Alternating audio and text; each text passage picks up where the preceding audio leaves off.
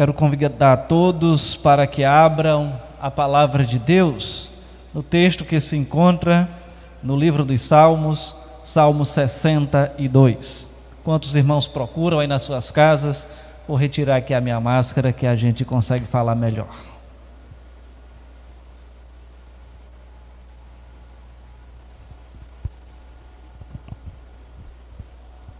Livro dos Salmos, o de número 62.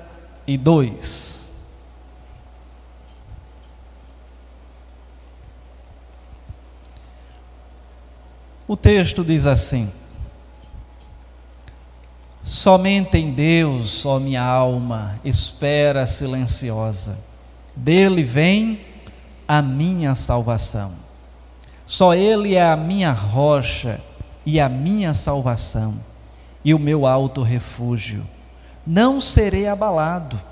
Até quando acometereis vós a um homem, todos vós para o derribardes, como se fosse uma parede pendida ou um muro prestes a cair? Só pensam em derribá-lo da sua dignidade.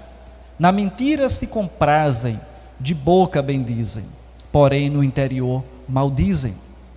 Somente em Deus ó minha alma, espera silenciosa, porque dele vem a minha esperança, só ele é a minha rocha e a minha salvação e o meu alto refúgio, não serei jamais abalado.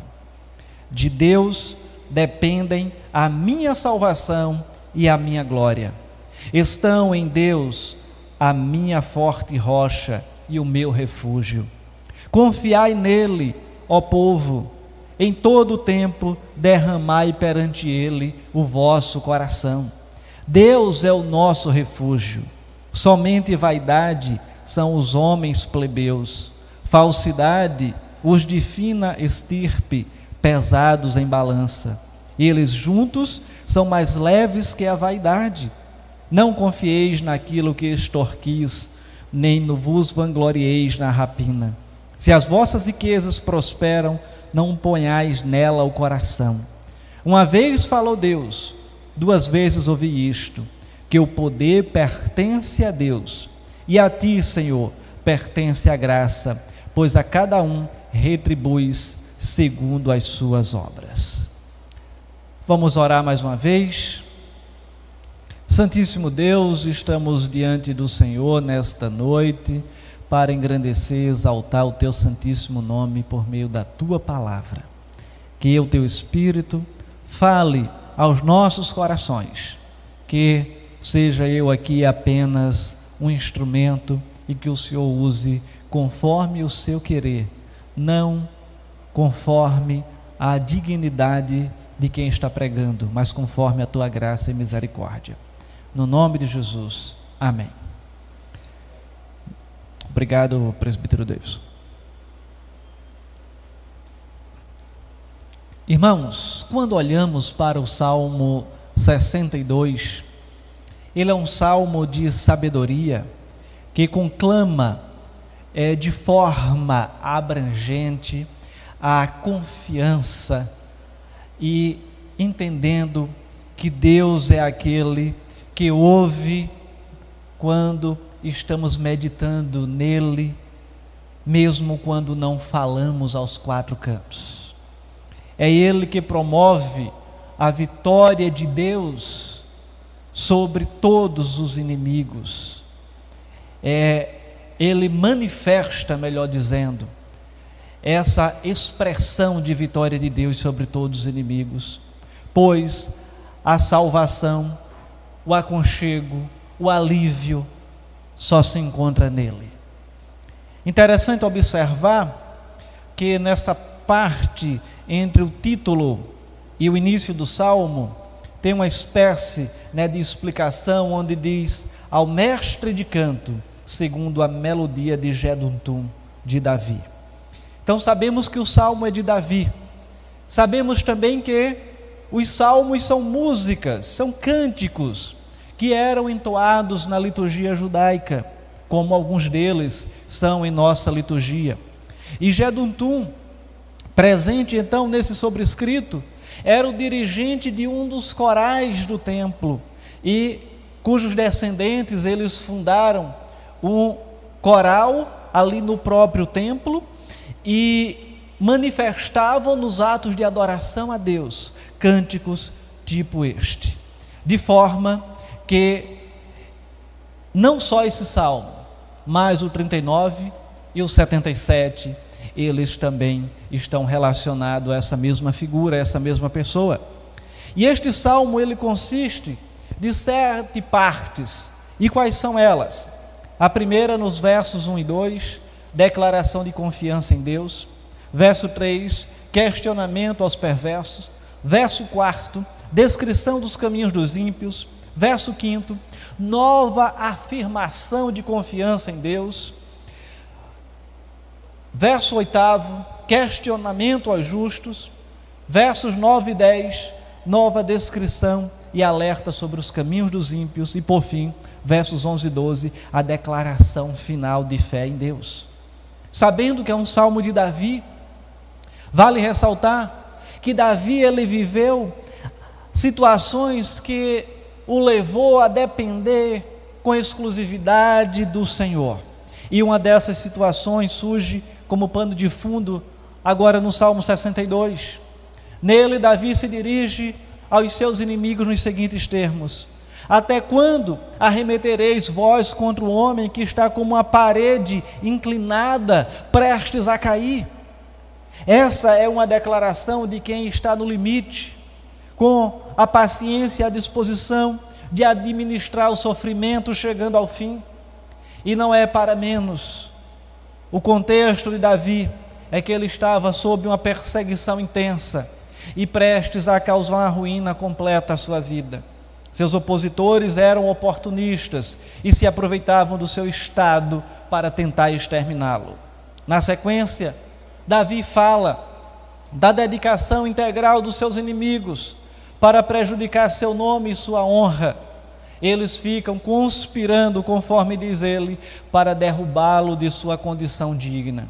A ideia então de conspirar ou ficar planejando a derrota do salmista mostra que essa não era uma perseguição aberta ou de caráter militar. Também não se trata de inimigos externos, mas de gente próxima que mantém uma postura de falsidade para com o rei, já que eles se comprazem na falsidade.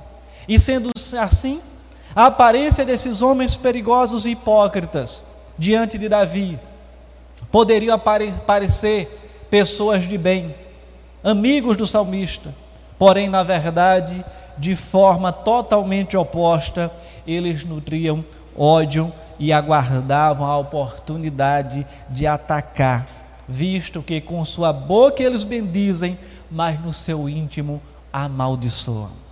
E diante dessa descrição podemos perguntar: já que Davi sabia das tramas e do ódio dos inimigos, por que então ele não tomava providências quanto a isso e preferia ficar em silêncio?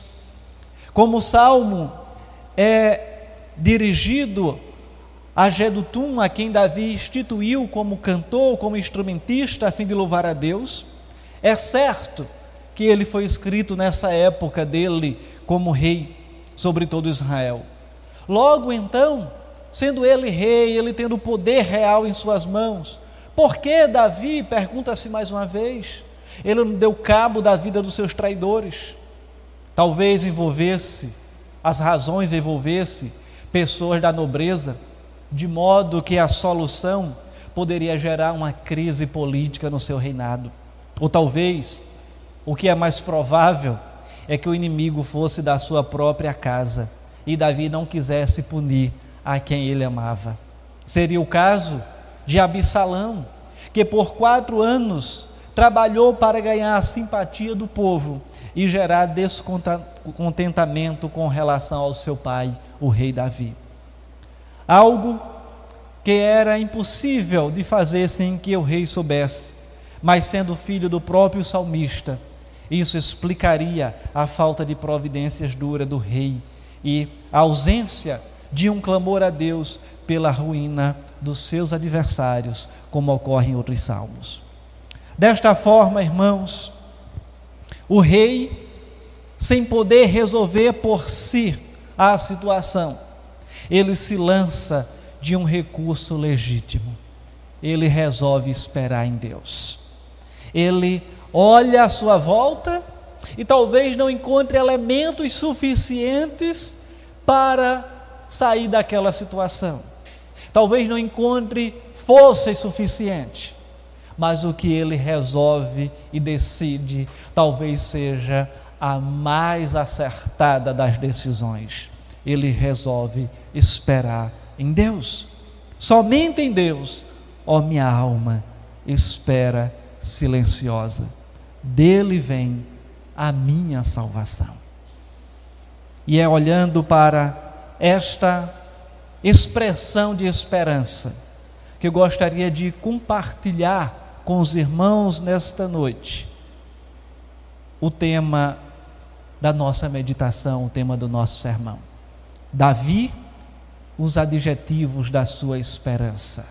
Davi, os adjetivos da sua esperança. E o primeiro está relacionado à razão da sua esperança. A razão da esperança de Davi era o seu Senhor. Ele diz no verso primeiro: somente por Deus minha alma se aquieta ou espera silenciosamente. Se alguém poderia dar paz ou calma a Davi em uma situação tão terrível como que estava vivendo, esse alguém não era ele mesmo. Esse alguém não poderiam ser os seus instrumentos de reinado, não poderia ser o seu exército, mas na verdade seria apenas um, era aquele em que ele confiava. Na verdade, ele só poderia produzir paz em meio a uma guerra que ele estivesse empreitando. Todavia, aquilo que ele estava vivenciando, só o próprio Senhor é que poderia fazer.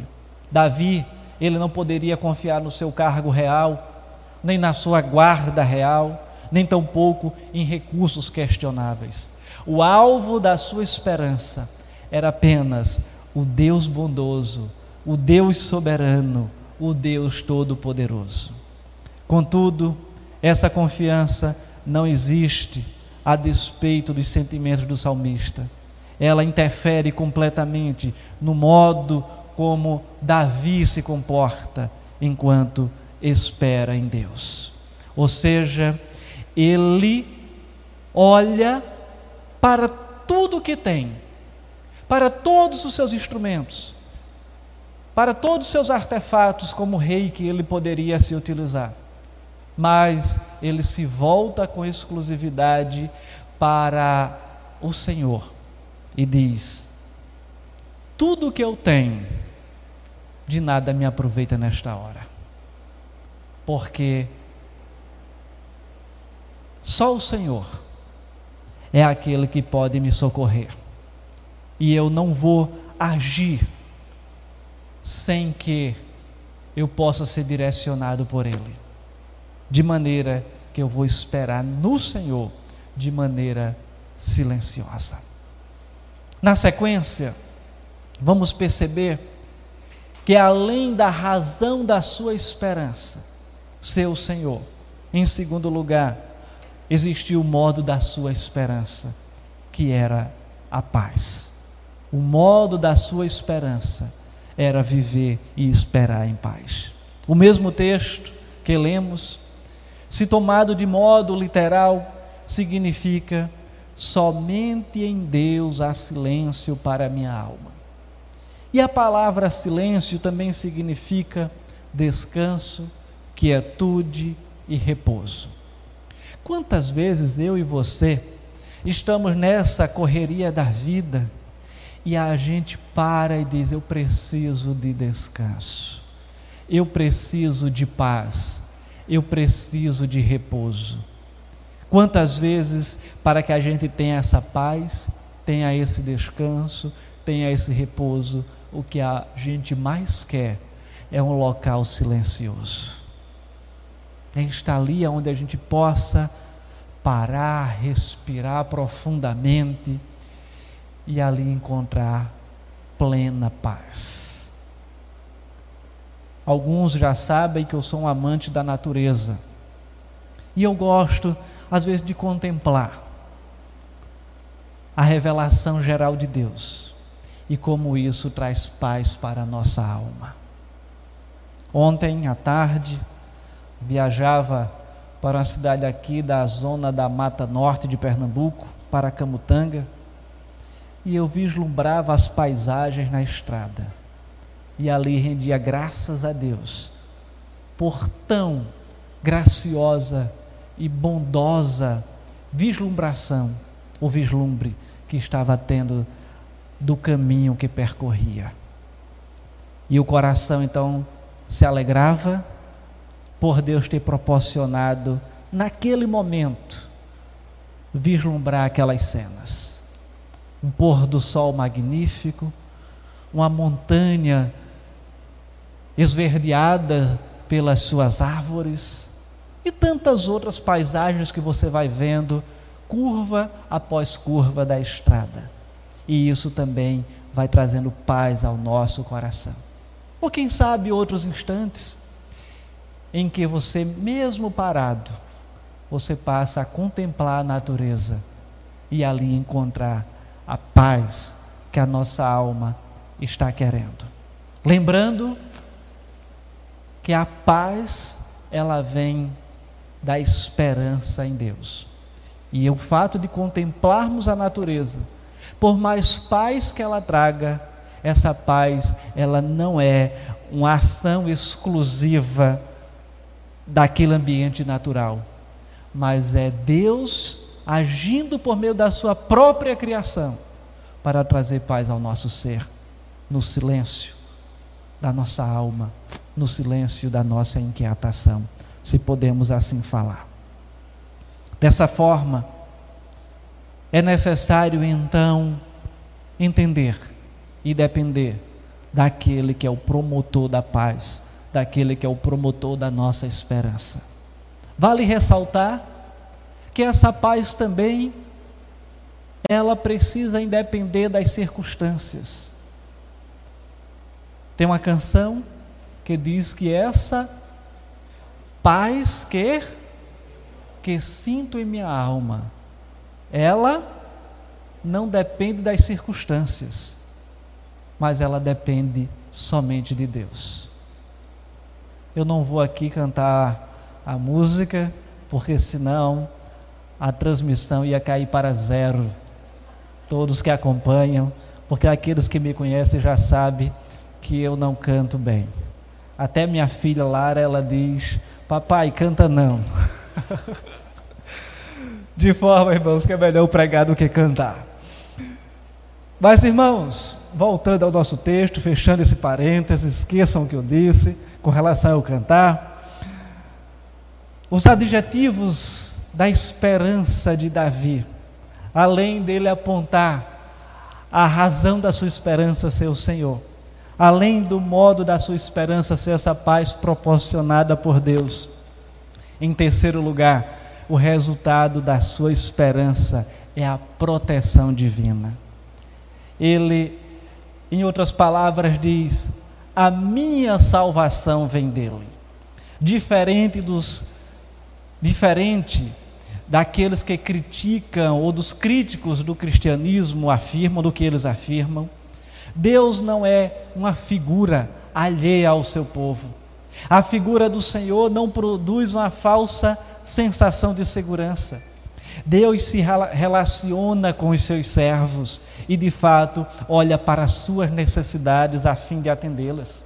Isso não significa sempre ausência de problemas, mas também conforto, proteção e firmeza nas angústias. No próprio versículo 2 ele diz: Só Ele é a minha rocha e a minha salvação e o meu alto refúgio, não serei muito abalado.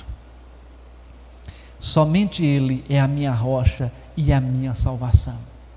Para completar a figura Davi, ele introduz mais adiante a imagem de uma guerra e de um cerco militar para dizer que Deus é para ele como aquelas fortalezas dentro das cidades fortificadas, mais altas que as próprias muralhas, quando ele trata do meu alto refúgio.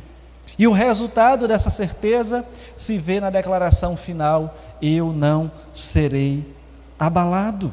Veja o versículo sétimo. De Deus depende a minha salvação e a minha glória. Estão em Deus a minha forte rocha e o meu refúgio.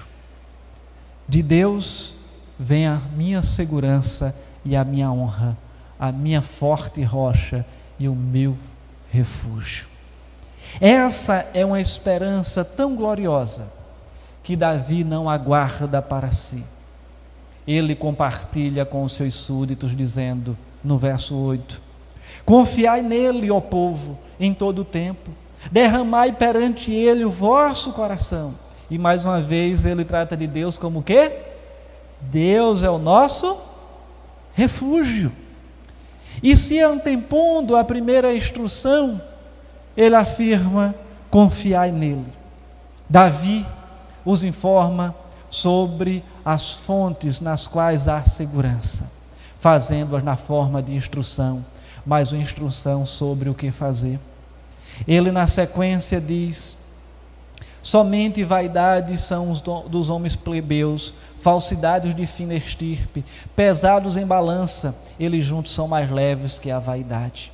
Dando a entender que estas são coisas transitórias e que não podem ser a base da esperança nem a base da confiança.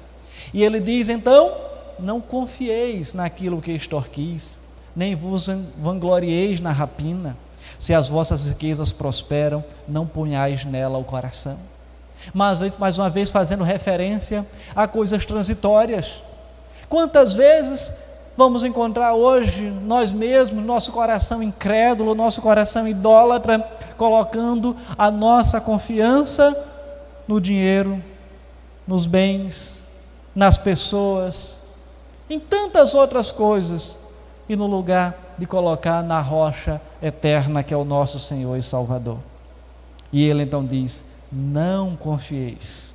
Para aquele contexto, mas tem o contexto também nosso, e podemos dizer: não confieis, talvez nas suas habilidades, não confieis, talvez naquela pessoa que você tem nela maior credibilidade. Não quero dizer com isso que a gente tem que estar desconfiando das pessoas. O que eu quero dizer é que se porventura essa pessoa falhar, que não fique decepcionado porque a nossa confiança maior tem que estar em Deus, Ele é a nossa maior esperança. E o versículo 11 prossegue dizendo: Uma vez falou Deus, duas vezes ouvi isto, que o poder pertence a Deus. De maneira, irmãos, que Davi, mesmo como rei, mesmo como talvez o mais poderoso da sua nação, ele entende que o poder não pertence a ele, o poder pertence a Deus. E quando a gente olha para a realidade que vivemos hoje, quantas vezes vamos encontrar homens poderosos que mandam e desmandam, acham que são melhores do que outras pessoas, que comandam nações, que comandam exércitos, que comandam impérios econômicos, que são tidos pelas revistas tipo a Forbes, estão entre os primeiros lugares do mundo, ou os primeiros da nossa nação, mas todo o poder que eles entendem que têm, na verdade, são nada diante de Deus. É como aquele episódio que Jesus contou daquele homem que teve uma grande colheita, ampliou os seus celeiros e disse: Agora regala-te a minha alma, você vai descansar. Em outras palavras, palavras, ele disse: Estou com minha aposentadoria garantida. E o Senhor disse: Louco, hoje te pedirão a tua alma, e o que tens para quem será. Aonde está a nossa esperança, irmãos? Onde está a nossa confiança? Talvez o homem mais poderoso do mundo, no piscar de olho, de olhos, no estalar de dedos, a sua vida pode ser ceifada. E todo o seu poder agora para nada mais servirá.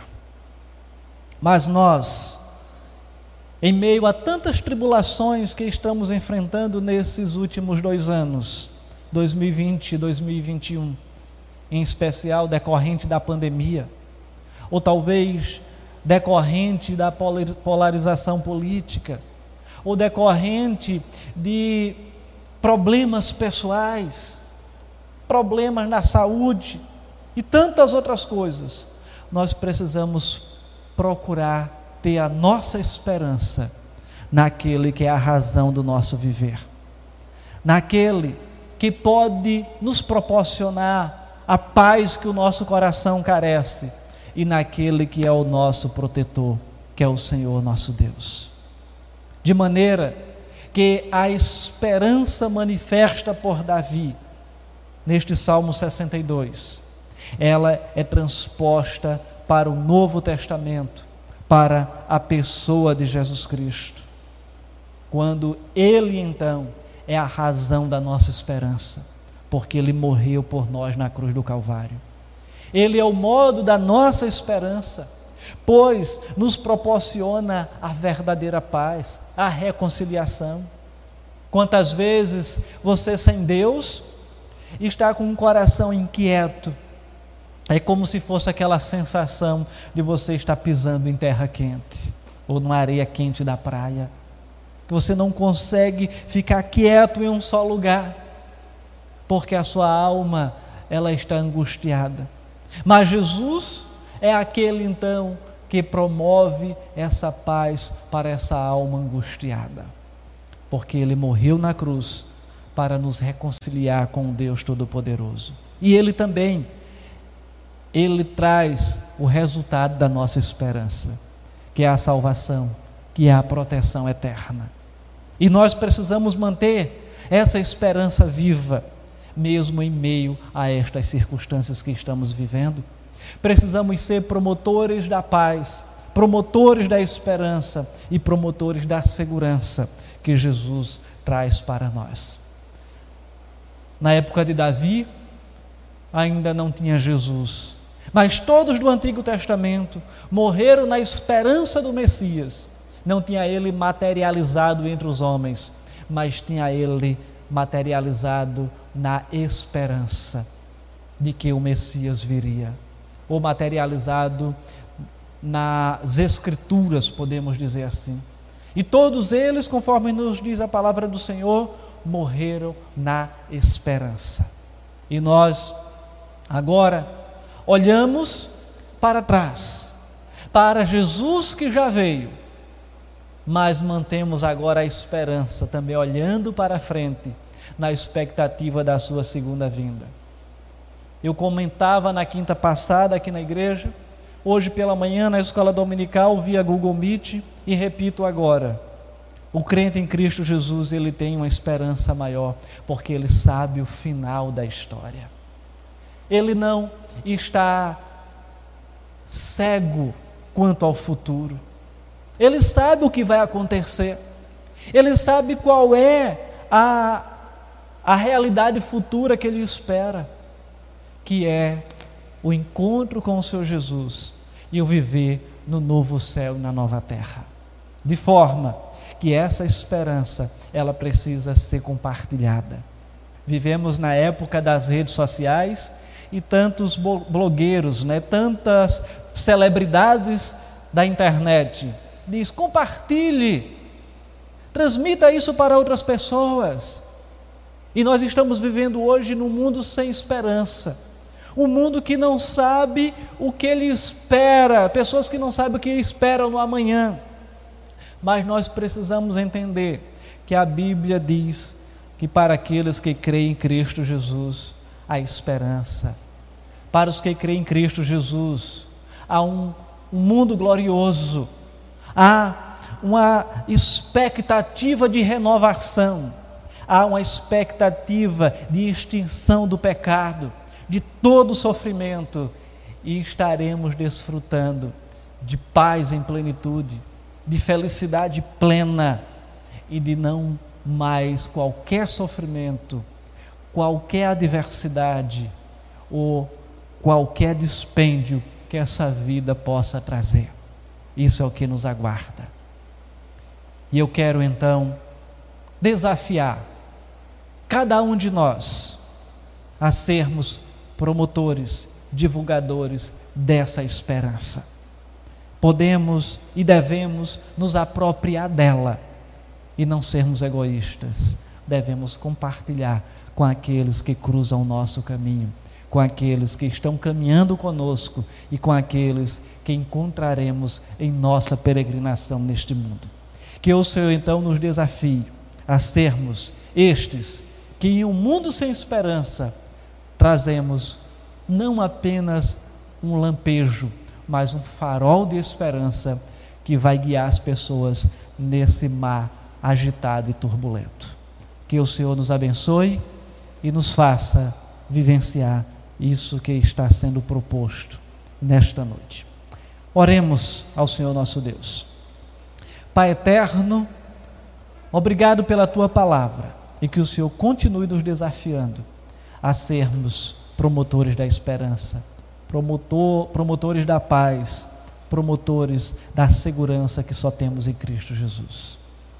Ó Senhor, continua a nos direcionar, continua a abençoar esses irmãos que estão aqui nesta noite, reunidos para poder fazermos este culto e consequente transmissão.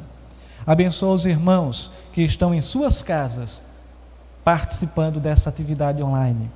Que o Senhor continue abençoando, dando graça e condições para que estejam glorificando o teu nome. Dá livramento também aos teus servos, ó Pai aqueles que já têm passado por enfermidades, seja de que espécie for, mas também aqueles que estão passando por enfermidades, ó Pai, é, relacionadas à Covid, que o Senhor cure, que o Senhor restaure e que o Senhor possa trazer, mesmo em meio à adversidade, a paz e a tranquilidade para a sua alma.